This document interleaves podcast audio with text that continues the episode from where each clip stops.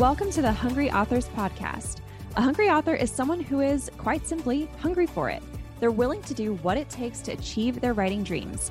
If that resonates, you're in the right place. I'm Ariel. And I'm Liz.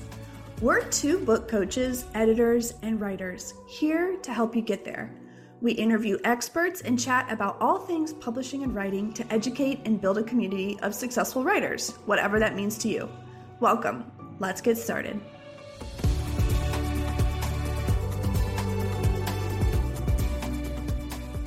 Hey guys, welcome back to the Hungry Authors podcast. I have a little bit of a head cold today, so if I sound a little off, that's why.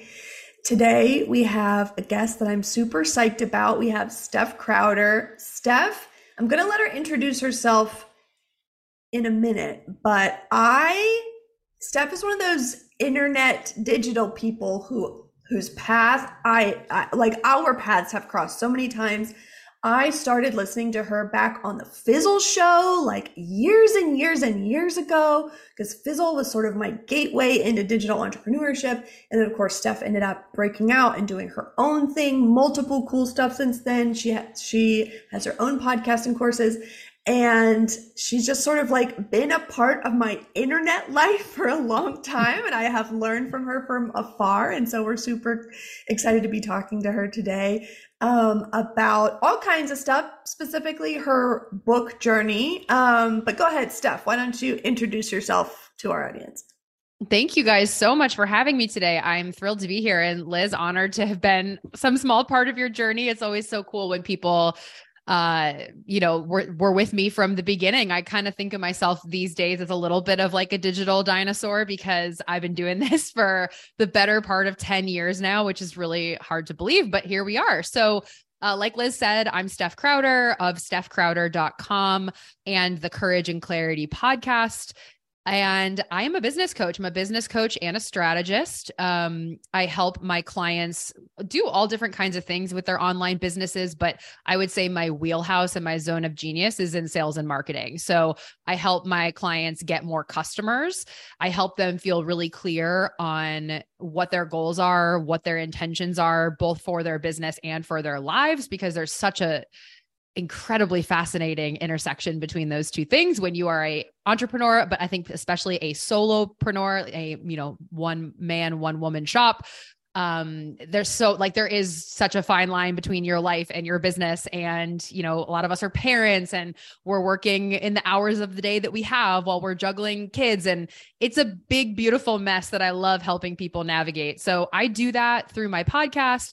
Um, right now i also do that through my six month mentorship mastermind called the messy middle I help people who are in those exactly what it sounds like those messy middle chapters of business building where you've had some traction but you're like uh where am I going? This is you know I'm not really at the quote unquote destination just yet. So that's how I help people. And um yeah it's been really a great journey so far and I, I love what I get to do every day. And I'm super excited to be embarking on this book writing journey as well Oh, that is so cool. And I love the title for that, The Messy Middle, because that definitely feels uh, relatable for us right now. I can tell you that. yes, so Steph, I, I feel that too. Yeah. So, um, okay, tell us a little bit about where you're at in the book journey, because I'd love to know. You know, I know um, Liz and you worked together a little bit, mm-hmm. but tell us kind of, you know, where are you at now in your book journey, and like what has that process looked like for you? Yeah, it yeah, you want to talk about a messy being in the messy middle. Right. That's where I feel like I'm at with the, my book writing. So, excuse me, I I think, you know, what's been interesting for me is writing a book is probably my longest dream, I would say. Um, you know, I, I always have to laugh and uh, maybe people out there who are aspiring authors or, or published authors will relate to this because I think uh, as I've gotten into it, I'm like, I think a lot of people have been down this road where I was in middle school and I remember, you know, I had like a primitive laptop that I bought off of eBay with my own money. It was like a chunk, like a brick. And while other middle schoolers were doing, I don't know, middle regular middle school things, I would beg my parents to drop me off at Barnes and Noble. I would sit at the cafe. I was in like eighth grade, you guys, maybe seventh grade. I would buy myself like a slice of cheesecake and I was writing what I believed was the next great American novel. And I, was like my favorite thing to do. It was so cringe. I have since looked for it. It was like like fan fiction based off of a soap opera that I used to watch. I wish I could find this because my husband would love to torture me about it, but I can't find it unfortunately. But but that's really where like when I think about where it started for me, writing has just always been in my life. I love telling stories. This is why I think I excel at a sale as a sales coach is I in selling I see the ability to tell stories and to help customers see themselves in that story. So it really shares a border with what we do when we're writing. Um, so for me, you know, I majored in English in college. Like this is just I love literature. I went to London when I was in college and was just like blown away by the history of, you know, the great authors who come before us. It was like so emotional for me. And uh, I know you guys are kind of woo open, woo curious. I actually had this sense when I was there. I was like, I, I've been here before in a previous life. I was like Charles Dickens' friend or something. I could just, I just felt so connected to it. So for me, being in the book writing journey now, um, I one thing that's been interesting is I know we're going to talk a little bit about this, but I've toggled between like, do I want to be a fiction author? Do I want to write about my expertise in business? The truth of the matter is, I think I have both in me, and figuring out like which comes first and how they fit together has been a, an open question for me. But where I am in the journey right now is, um, at least if you're, you know, uh, we're recording this on video right now, you can kind of see these calendar pages that I have behind me. I have a really successful mini course called Year on the Wall, where I teach mm-hmm. people how to plan out their whole year and visualize it with this color coded system. And it's been super popular over the years. So I'm in the process of turning that into a book because there's just so much um so much behind the strategy of it. There's so much mindset. There's so much um, paradigm shift when you start planning your year in this really unique way. And that's where liz has helped me. I've you know in the proposal phase of figuring out how the year on the wall course becomes a book that could be widely available for people who really want to you know, kind of go into the, I would say, mindset aspect of what does it look like to visualize a whole year at a time and then make it happen for yourself. Yeah. But before you did that, you mm. actually wrote an entire novel, right? I did. Who does that?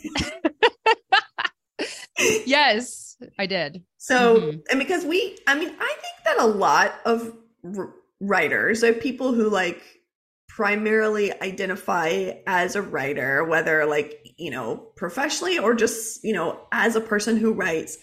A lot of us like have both both of that. Like I exclusively yeah. write nonfiction, but you know, when I'm daydreaming in the middle of the day, I do think like, could I write a story about a girl who has a flying car or whatever? You know, like yeah. I feel like if you're a creative person, like it's very natural to be inclined to both of those things. And we get, you know, asked occasionally, like, where do I start? We've even done um podcast episodes and a um a, a masterclass last week about finding your big idea.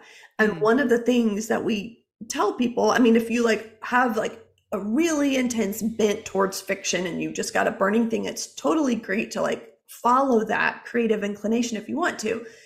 But one of the easy like one of the best ways to find your big idea is just to sort of like go with what's already happening especially if you have any kind of a platform already or you're talking about anything already. And by the way you know if you approach an agent or anyone in the publishing industry they're going to tell you like just do go with your expertise. Like do yeah the easy thing even not not that anything in publishing is easy but like do the easy thing first like what is everyone already coming to you for what is everyone right. already asking you about start there and then you know that is that's just the easiest win and then often that opens doors to all kinds of other stuff i mean there's so many authors like you know even like elizabeth gilbert who like they they become known for you know their nonfiction and then they start writing fiction and that can mm-hmm. be like super successful too. But um, anyway, tell me about like that pivot. You wrote the whole novel, mm-hmm. but then you decided to write a nonfiction book. Why? Yes. Yeah. So I think it definitely dovetails from what you're saying about going with your expertise. So for me, I went through the experience of writing a novel and um, the person I was learning with at the time, uh, Mary Adkins, she has a program for aspiring fiction writers. And it was a great program. I, I mean, I think I really owe the completion of my first draft to being in that program. She recommends setting aside your draft when you finish your first draft. I wrote uh, some I wrote somewhere between 65,000 and 70,000 words was what she recommends. Um, she says set it aside for six weeks, kind of let it bake like it's a loaf of bread, and then come back to it. And when I set it aside, I just frankly never picked it up again. Uh, it was really interesting. I had this almost like a repulsion to picking it up again. Um, I still think, and now it's been it's been a year actually. It's been almost exactly a year. And I still think I will pick it up again. It just what I've what I've learned so far in my in the difference between fiction and nonfiction writing is at least for me, fiction was so different than I thought it was going to be. Whereas nonfiction, I feel is, at least for me, the process has been very linear. It's like, I'm going to teach people these four steps of like how to plan their year on the wall. And it's going to make logical sense in my brain. I could pre, I could write an outline and then kind of get to work. Fiction hell no. Like it's just not like that. I mean the the way i got started was and this was you know at mary's advice was like just kind of start just go just like jump in and like see what's going to happen. And i'm sure it's like i bet some people outline fiction and that's great but for me i was very much you know hear about pantsers. Like i was the pantsiest of pantsers. I would be writing this story and be like i don't know where these people are going and what they're doing but they're doing something. And that was an inc- like what an incredible experience for me to be like telling this i think this is something that mary says too is that when you're writing fiction the first draft is telling yourself the story where the next draft is you figure out how to tell it to everybody else. For me my fiction uh, is based roughly on my reality. I've been through just like many of us have i've been through some traumatic things and i wanted to use these fictional characters to process some of that. And so wow, like what an incredible experience that was. So for me, that's part of it. I think writing fiction has been a very healing part of coming back from and unwinding and processing some things that happened in my family as as I was growing up and yeah i basically i just had no idea that that's what fiction would feel like for me but i've since talked to other people and i get the sense that's pretty normal that when you're telling a story you're inventing a whole new world it can feel very out of control. You know, it's not what the the sit down and write an outline that I thought it was going to be. Um, you want to learn how to trust a process. Go write a fiction novel. You're just like, and so I'm just in the middle of that right now where I kind of have this like 65,000 word mess on my hands. And, you know, I'm in this phase where I can't I, I went and worked for someone else for the for a year. I left my business and took a job. Now I'm back to being in my own business. I have two young kids. Um, having a fiction novel in your life is like its own child, I felt. And so I kind of just had to set it aside for right now. I see that as something that I can always come back to. Like it's not going anywhere, it's not time bound. Whereas on the nonfiction side of things, um, to Liz's point about like, what do people come to you for? I realized I have an opportunity. So with my year on the wall class, I teach it at the in, in Q4 of every year, and hundreds of people will pay to come take this class. And it's something that you know, if you go on my Instagram, hey Steph Crowder on Instagram, you'll see like Ariel actually said this in the beginning before we were recording. It's like you can see on my feed what this calendar looks like. It's becoming something I'm known for, and so I felt a bit more not pressure, but I think an impetus to like, okay, if we're going to bring Year on the Wall into the world as a book, we should do it sooner than later because I'm on to something here. And writing a proposal and writing a book from that place of like, I have evidence that this can go somewhere has been a, a, really cool experience that just makes me feel like, all right, it's time to bring this thing out into the world. And I have a little bit of a fire under me to get that out there and help people Whereas the fiction journey is more of like a meandering lazy river. I don't know if that makes any sense, but that's how it's yes. that's how I'm looking at it. Oh, yeah, for sure. And I relate with so many uh, points of your story. I, like you, as a kid, like I was always writing fiction. I had like a whole series of books about all of the kids who lived on my street. it was amazing. amazing. Let me tell you, it was absolutely fantastic.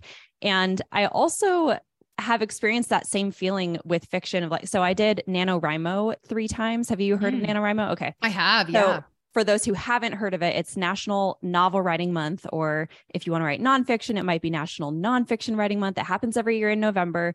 The goal of it is to write 50,000 words in 30 days, which ends up it's being bananas. Like, yeah, it's crazy. And ends up being like 1600 ish words per day. Um, so I've done it three times and mostly writing fiction during those times.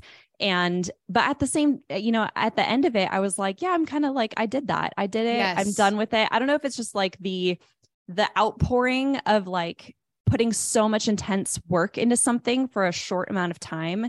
And then you're mm-hmm. like okay well i've got nothing left to say about this. Yeah.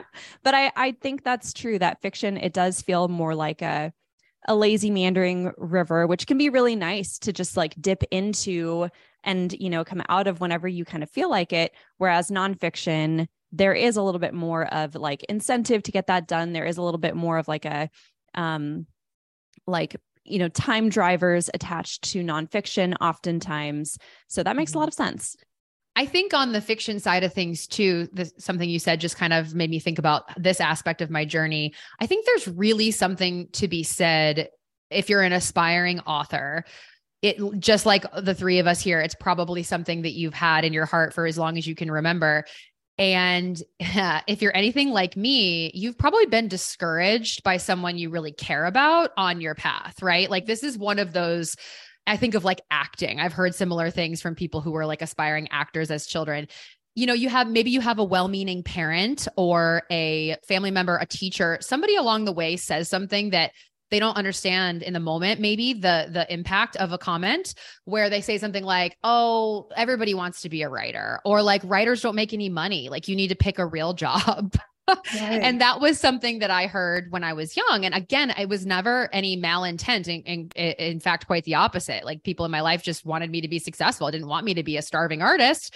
Mm-hmm. And so somewhere along the way i really even though i have um i really believe in myself and i and i have watched myself like set i mean uh, reach every goal of pretty much that i've ever set for myself there is something about the authorship that Uh, is hard for me to believe right because from a young age i intern i heard that and i internalized that and I think as a child, one thing that happened subconsciously as I was hearing from people I cared about, like basically the message I heard, whether it was meant or not, was like, you're not good enough to do that. And they're saying, well, writers don't make any money. But then, even as a little kid, I'm in a bookstore and there's like thousands of books. And I'm like, well, they did it. So, what is it about me that the people uh, that care about me don't believe in? Right. And I'm not blaming anybody for that. Again, I think they had my best intention at heart, but I really internalized that. And I've had to work through that and realize that for me, I think to your point, Ariel, part of the path of becoming an author is just sitting down and acting like an author, sitting down and writing the full draft, whether or not that thing ever sees the light of day. That has really strengthened my self belief and self concept. Is like, wait, because I've, I've gone my whole life, I'm 35 years old. I've gone my whole life being like, I want to be a writer. I'd like to be an author. And what happened when I wrote that fiction draft was like, no, I'm a freaking writer now. Like I'm I mm-hmm. I I am a writer. So for people out there who if you can relate to my journey, I think that has been huge for me is to make that jump from I'd like to be an author someday. I always said I want to be an author to have to ask myself, well, what would a writer do? What would a real author do right now? She would go to the coffee shop and sit down and she would write this draft. And I think in a lot of ways being an author, embodying authorship has made me ready to write this nonfiction book now. Because this is not my first time that I've tried to write a nonfiction book. I've tried and I would always stop, I would always have resistance. And I think I had to kind of sort out this head trash that I had around like, I'm not good enough to do that. So just it's like going to the gym like putting in the reps like you can say like i'd like to be a runner or you can just like walk out your door and like just run to the stop sign and back and become a runner in that moment that's been huge for me Totally. Yeah, I relate to that a lot. One time early on when I um like right around the time I met my husband, I was hanging out with some of his friends at a trivia night and I was like in my early 20s and um I was saying something about how yeah like I I wasn't like a professional writer yet like I hadn't made any money writing but I wanted to be a writer and I was saying that a lot of times I think in complete sentences like I'm not like I'm forming sentences like I would be writing in my mm. brain, you know, anyway, whatever. And I was telling my husband's friend this. I was like, yeah, it's just like sometimes I just kind of like write sentences in my brain. And he looked at me and he said, that's just thinking. And I was like, I mean, I think I still think about that like almost once a week years later. Like, ah. oh, you know what wow. I mean? Like those kinds of things. And he is incredibly kind, adore him. He was in our wedding, like great guy. But he, the way he just nonchalantly was like, no, like I, I don't know. There's this thing that I yeah. thought really special about me, you know, because I'm so obsessed with writing and I rework these sentences in my brain. He was like, You're just thinking. And I was like, Oh, I guess it's not that special, you know? Yeah. Um yeah, I really identify that with you. Um, okay. I have a question. Since um, okay, so your your big book idea is around the year on the wall. Yes. But um, you know, you do a lot of things. You of course like specialize in sales and you do mm-hmm. copywriting. Um, tell me how you came to like how the year on the wall became like the thing you know yeah uh, how did that become your proof of concept especially in light of like one one thing that i really love about you when you talk about on your podcast and in just in all of your content you have this great marriage of um like practicality, you know, mm-hmm. like let's do what works and is working. But like you said, like the woo, like Ariel and I are woo curious, you know, but but you don't seem to go like just, you know, like trust your gut completely and don't yeah. look for any kind of external validation, you know? So anyway, yeah. tell me how that came to be like the idea you decided to run with of all the things. Yeah. Yeah. Such a good question. I think I think proof of concept is really important for this. Um, and you know this is my i'm a first timer. So like it's kind of it, this has actually been really fun for me to get to be like a true beginner. You know if you get really good at something like i said i've been business coaching since 2014 or 15 um so i'm not i'm far from a beginner in what i do in that way but like now i'm a total new beginner again. So i'm like i don't know what i don't know. And there's something about that that is lovely. You don't always realize that in the moment. You're just like, I just feel really confused. But I promise you'll look back on that and be like, wow, I kind of missed when I was like, everything was so simple when I was a beginner.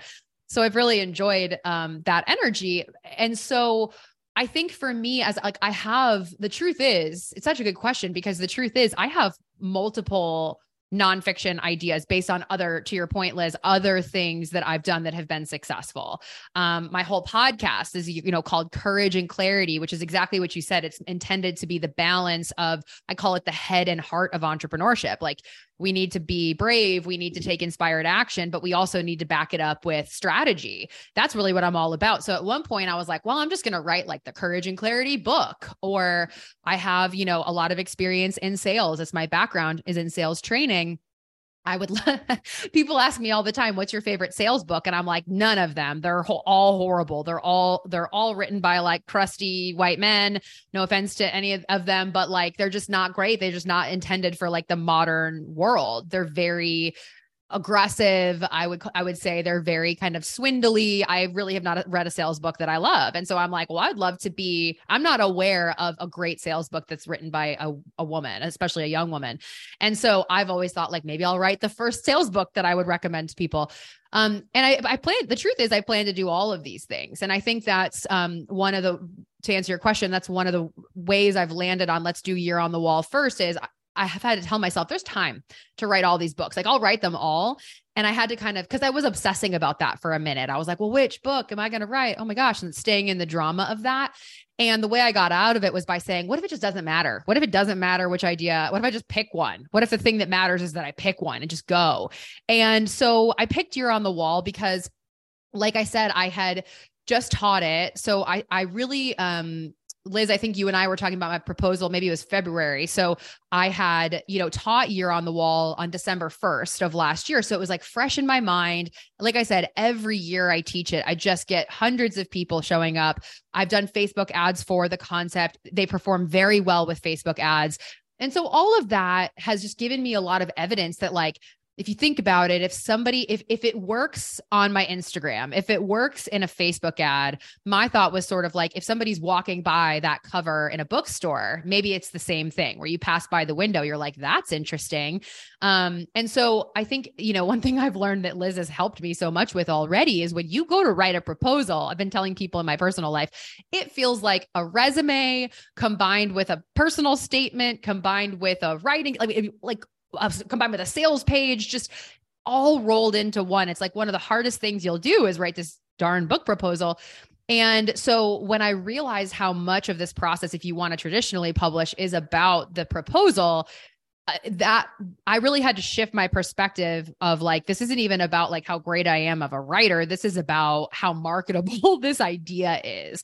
And so I guess I just feel that I have so much evidence that I could give to a publisher, but also it's evidence for myself that I know I can sell the heck out of this concept because I've done it. And um, I felt excited about it because it's like, it's it's hot right now. There's an element of that too, where, you know, if I teach this for 10 years, who knows if people will be as into it as they are right now. So that's where that kind of fire in the belly comes from, where it's like, let's capitalize on the success that I've had with this as a course and see how far it could go as a book.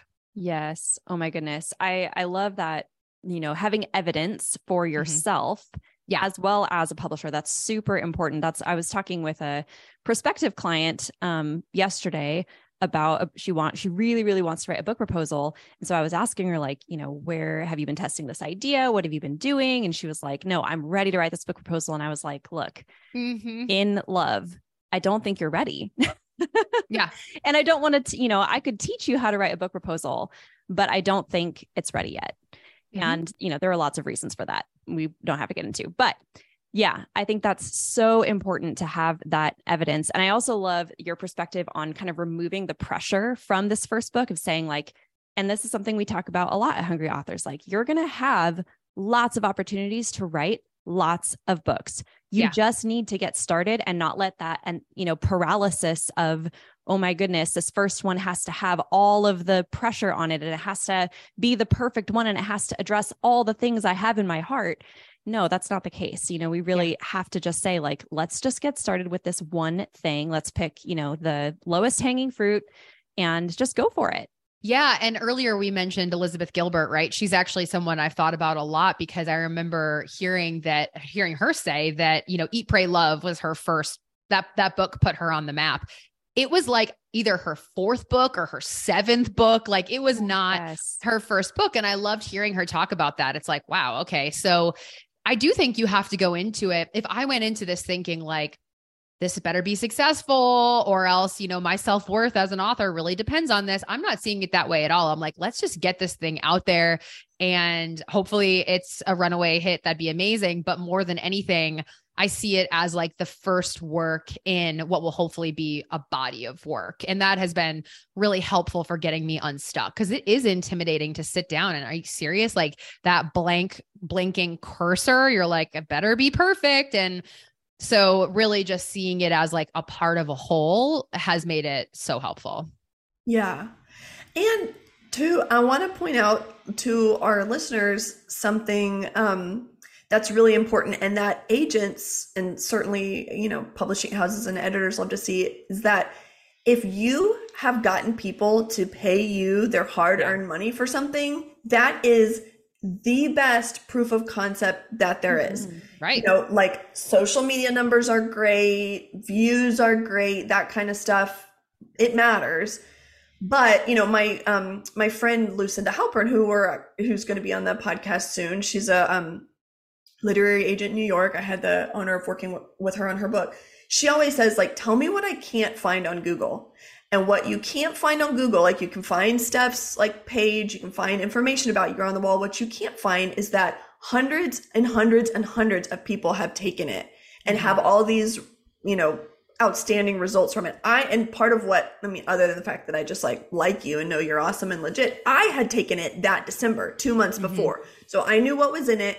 And then when you said you wanted to write a book about it, I knew how successful it was. I knew your platform. I knew how long you'd been in the game. And I was like, oh, like no brainer. You know, like this is going to mm-hmm. work. This is what everybody want. This is what every agent wants. They want, you know, somebody who's out there already talking about their message and like mega mega bonus you've got people paying for it you know right. that's like that's part of why a lot of these um, digital entrepreneurs don't have a problem getting book deals it's not just because they have big number big visible numbers it's because they've got people paying them and right. that means like you know that message is worth money which is what yep. uh, you know pu- publishing houses and editors want to know because this is like publishing is a business. So my point in that is, you know, like if you're experiment, I mean, Ariel and I do this all the time with hungry authors because we're still sort of figuring this thing out too. Is that if you're trying to figure out your big idea, experimenting with things, see if you can get people to pay you money for it. Yes, yes, you know? yes totally and it doesn't and you know I, I i hate to think that that that could be discouraging for anyone out there listening but i think it is important to hear the truth of the matter which is that you do need that proof of concept. But the good news is it doesn't have to be as complicated as you might be thinking. You don't have to have hundreds and hundreds of people come to some class that you've taught, but even, you know, putting together an online workshop, just a one-time workshop and getting people to pay you 20 bucks to come, um, that would be evidence, right? And the thing is with my year on the wall, I didn't mention this, but I taught it for the first time in 2018 and I've changed it a little bit each year. So it's just gotten better and better. And again, I'm not saying you need to work on your idea for 5 years or 6 years or whatever that is um, in order to uh put, turn it into a book but it certainly doesn't hurt because it i will say like as i've sat down to this is my first and i've written i've tried many like we've covered i've tried many projects that have kind of gone nowhere. This is not my first attempt but this is the first attempt where when i sit down to write it it's like writing itself. And that is a really cool experience that's just so different than my other experiences where i felt like i really had to like force it or you know i was developing the idea as i was writing that is okay but the experience of like this is a book that's written itself at this point and i just need to assemble it properly and i need to sell it properly it's a totally different experience and it's uh it's an empowering experience for sure Oh my gosh. Yes. I mean, that is such a big clue that this is the right thing at the right time for you is when you have that confidence. And like, what a great way to build your self efficacy. Mm-hmm. So, like, the confidence that you are creating for yourself right now through this experience of, you know, feeling that like momentum that you have around this book that is going to propel you into the next book that might not be as you know, yeah. as baked as this one was. But now you'll know the process for getting to that point. You will know, oh, here's what I need to do to bake this idea more just like I did with the last one. So yeah. I love I love that so much. So what was it like working with Liz and like bringing someone else into the process? I always mm-hmm. kind of wonder this because I'm often like the other person who who gets in the weeds of other people's projects. What is it like from from your perspective? Wait, I just uh, oh, want to oh. clarify before Steph jumps in. I didn't like Steph. We didn't like officially. Well, I just did a once over of it and shot her some ideas. I don't want which was so helpful though. Okay. You were you were very helpful and generous. Okay, thank you. I don't want to take any more credit than I deserve. I we're not. No, like, it was awesome. Together, we were just buds, and I said I would shoot her some ideas, and so that's you. all I did. And so yeah tell tell us and you even post on social media that you it caused you to blow it up. No it was so helpful. You know i think um yeah i mean anybody out there i feel like everybody probably has the experience of like you know being in some kind of like writing class or something where you have to bring your work in that day and everybody reads it and you're like oh you kind of die a little bit inside. It's like it, it, it it's hard to take something that feels somewhat precious to you and like put it out there and put it on a plate and be like please just you know, cut this open and tell me how good or not good it might be. So it's a scary experience for sure. But I think, you know, I, I, when we're as authors, as aspiring authors, published authors, wherever you are in the journey, I think what I love about us is how romantic we are, right? Like, like I told you guys when I was in London, I was like, this is where the pub where Charles Dickens wrote. Like, there's that romantic element. I have to say, the process of writing a proposal, there's like nothing romantic about it. It's very strategic and that's okay. We don't, you know, we just, we have to, I think it's helpful to like go in eyes wide open about that. Um, basically what Liz helped me see, I think, is that you know, when I knowing next to nothing about how all of this works, I kind of always thought, and I think this is an assumption a lot of us probably have, like if my writing is good, if my outline is good, if it's interesting, then it will do well. And I think that was my thought is like, if it's the book that you'd pick up at the airport and it looks cool, like, then it's good. And what I've learned, and Liz has helped me see, is like she went through my proposal and it was so interesting because she really did for me what I do for my students who are selling anything. That's what I do with my people is I help people sell coaching, I help people sell courses, I help people sell all kinds of ser- services.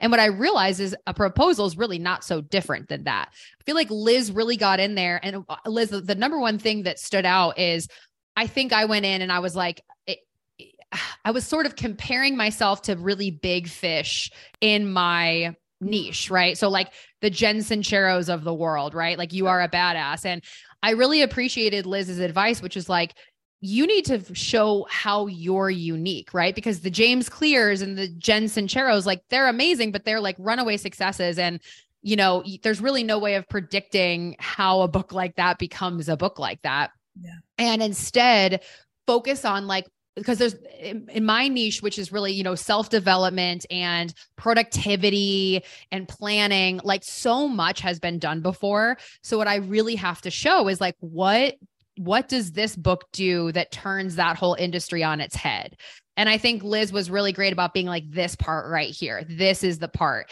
And to share what that was in my book, I teach people when you go to plan your year, we call it a life first approach, where if you're looking at my, I keep going the wrong way. If you look at my calendar, like the orange post it notes actually go on first. And that's people's time off. That's when you're spending time with your kids. That's when you're on vacation and you actually build your business and life around what you want to do with the rest of your life, which is not something that everybody else teaches. People are like, here's how to make money and here's where you fit your launches and blah, blah, blah.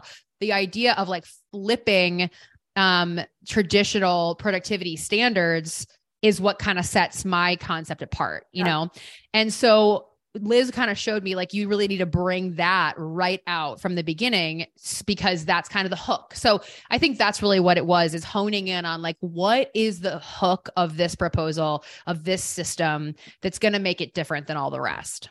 Yeah, it felt like a profit first. It felt like Mike Michalowicz's profit first, but for time management, you know, yeah. like part of what well not part of like I, I i don't know what his proposal looked like but i imagine it had to be something around like pay yourself first. Right. you know, that was kind of revolutionary for a financial book you know? Yep. again like a niche that has or a genre that has been done a million times over. He advocated what everyone sort of didn't you know pay yep. yourself first and so that would actually be a good like me and ariel love to like riff on like using comps you know for and mm-hmm. when, when you when you write your query like we should like riff on that because it's so fun but like a good positioning is like it's profit first for time management you know yes. like that yes. that you know we we uh we have a, a podcast on comps that came out not too long ago that people can go back and listen to but where we do that, we say like use a comp to describe your book to people because it will bring it to life in a way that just five sentences can't, you know? Yep. Yeah. Um, and for people in the business, like agents and editors, it also calls to mind like sales and genre and, you know, like all these other things that they're doing in their head when they look at like queries and proposals and stuff. Um, yeah. And I love that you um, rethought your comps a little bit. Not that you can't use a category buster necessarily, but um, but yeah, like it not only when you use smaller books, um, mm-hmm. and I just did air quotes there, you know, books that aren't like as commercially successful as like James Clear. Um, it does a number of things. It shows that you are um, well read in your genre, which yes. every person likes to know. If you can only list the big ones, well, people will think, well, everybody knows those, so that means yes. you haven't read anybody else. Um, yeah, and it just um, it's not as helpful because just from a business perspective, like you said, sales wise, they cannot compare you to James Clear. They just can't. Like yep. James Clear anyone who was as big as him, there was a certain amount of luck that went into it. There just is. And yep. you know, and it's just not as helpful. And so um yeah, I love that. Really yeah. smart. That was a huge shift. So thanks, Liz. You're welcome. Yeah. Well, and we love, you know, when it comes to writing queries and proposals, a lot of what it comes down to, aside from, you know, all the uh, platform and marketing stuff, is just finding that thing. What's that sticky thing? Mm-hmm. You know, you've got before for nonfiction, you're almost certainly going to have to write write a, a, query as well. And so, you know, before somebody even opens the proposal, you've got about three small paragraphs to yeah. interest somebody, you know? And so like don't um like make every word count. Don't waste yeah. anything. Tell them the goods right up front. What makes it special, you know?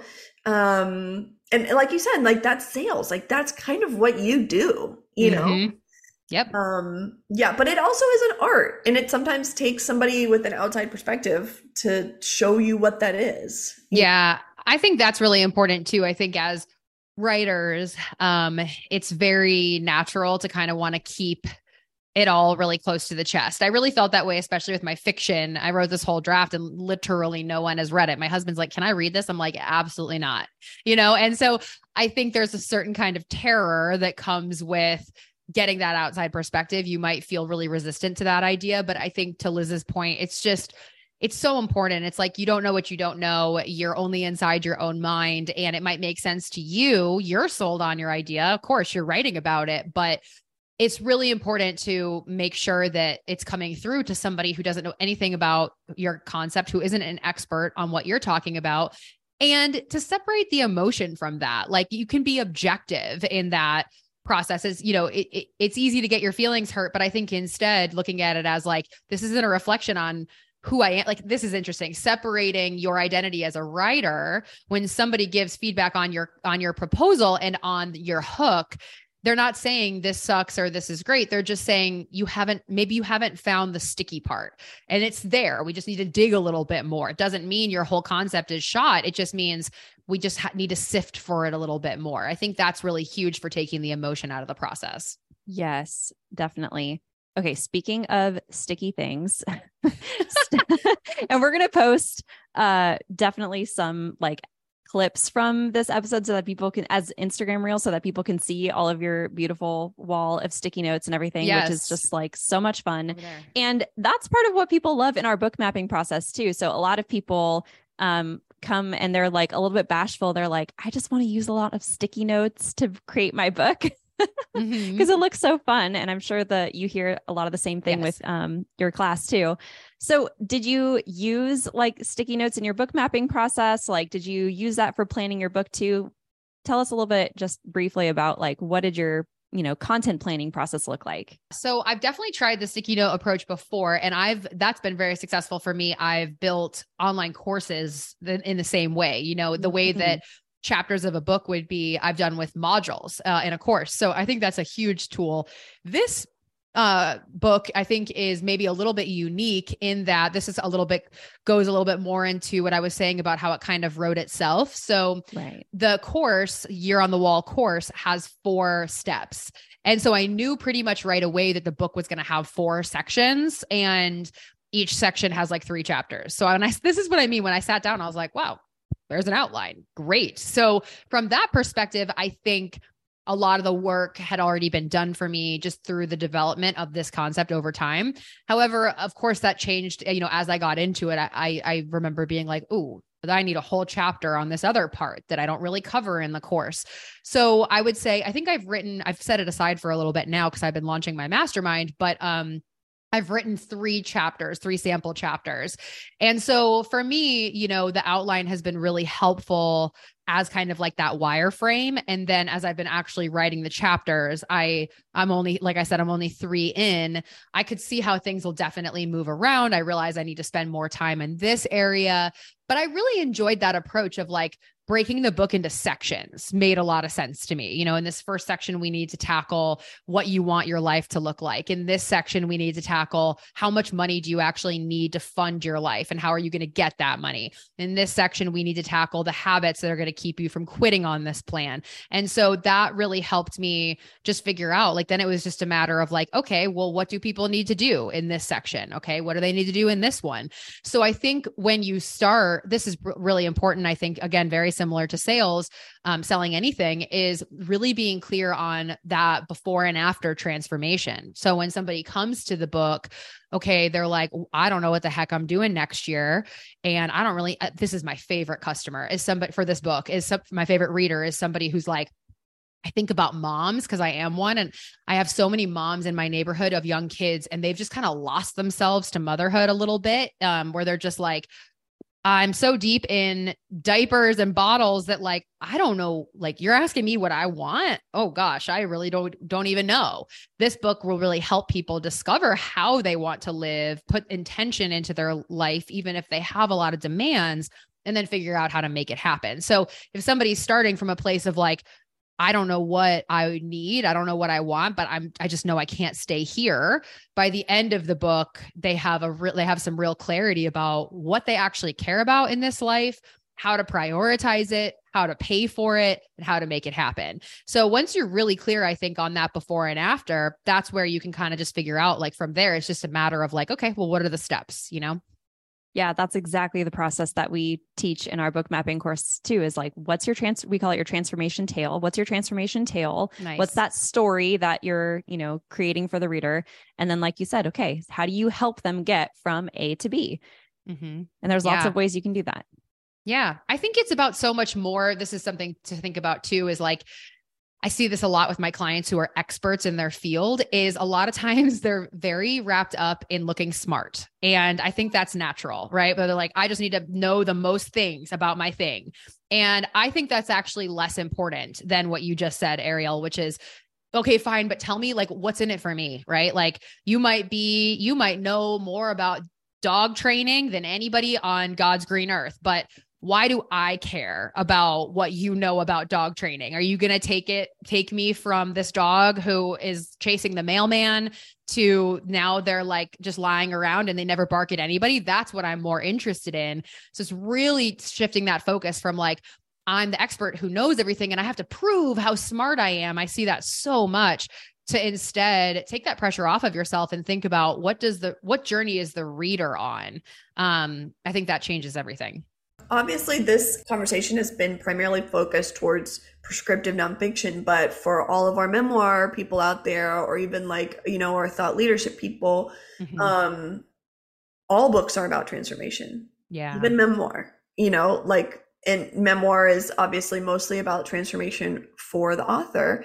but that transformation maps onto the reader you know yeah. that's the transformation that people are hoping for in their own lives um transformation yeah and and even fiction books are about transformation they're about transformation of the characters you know yeah. like that's what separates you know a narrative book or a memoir from just being like navel gazy to really being a vehicle for change for somebody it's yeah. about transformation um totally. yeah so we love that and we you know like this similar process we like we run master classes on our most successful master class has been our book mapping masterclass, which is basically just what you, you know, we're talking about planning out your content. Um, and so that's what we like are turning into a course now, you know, mm-hmm. because that's been the most successful. That's what people want to know about. That's, you know, it's a big part of um, the book that Ariel and I are working on. Our book also has four sections, and it is all of part two.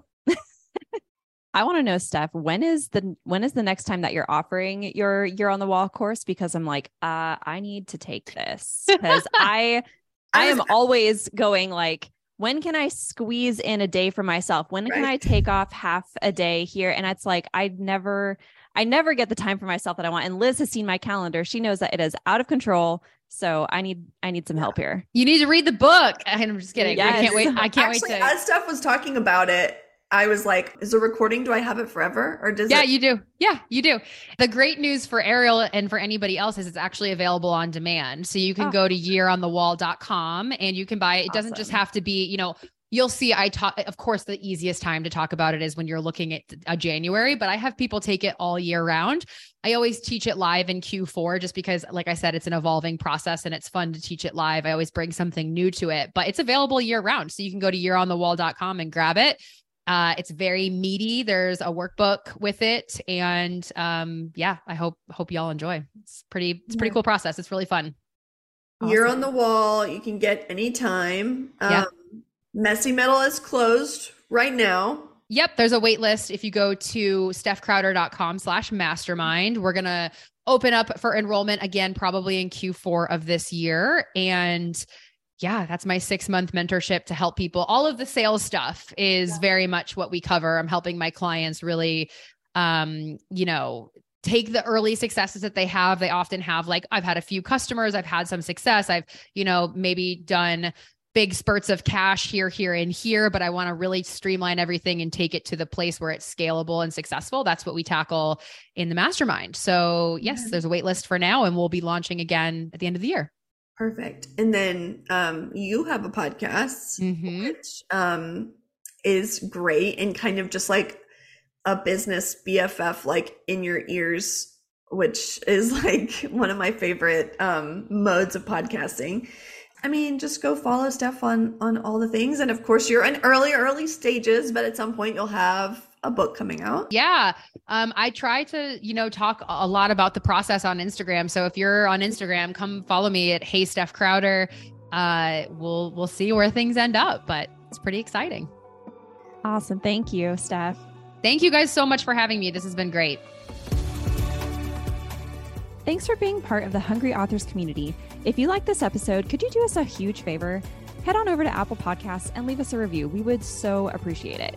You can also follow us on Instagram at Hungry Authors or hungryauthors.com, our website, to get more information about our masterclasses and upcoming episodes. Remember that you have a story and a message worth publishing, and if you've got the hunger, you can make it happen.